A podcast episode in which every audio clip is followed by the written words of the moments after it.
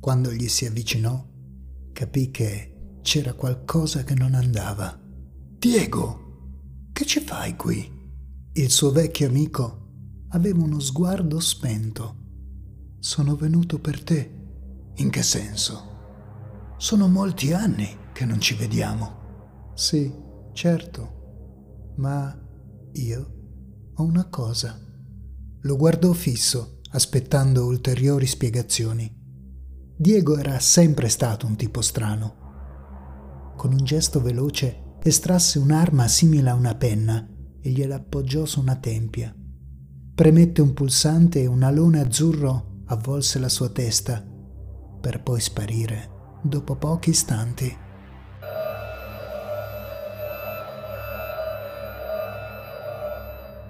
«Ora lo sai», disse Diego, guardandolo con occhi inespressivi. «Cosa diavolo mi hai fatto?» «Ora noi abbiamo il pieno controllo della tua mente». Quelle parole risuonarono nella sua testa senza che Diego aprisse bocca. «Ora anche tu fai parte della comunità».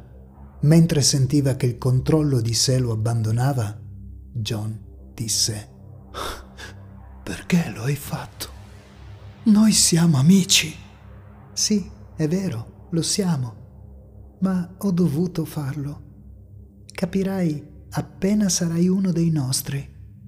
Sentì che nella sua mente centinaia di voci si accendevano e si spegnevano. Ognuna era un'altra mente soggiogata. Lui era diventato solo una di quelle voci. Era parte di quella specie di coscienza collettiva che si era dato il nome di comunità. Si chiese se ci fosse qualcuno che avesse il comando e il controllo sugli altri. «Una volta c'era», qualcuno aveva parlato, «ma ora siamo in troppi e nessuno riesce più a prevalere.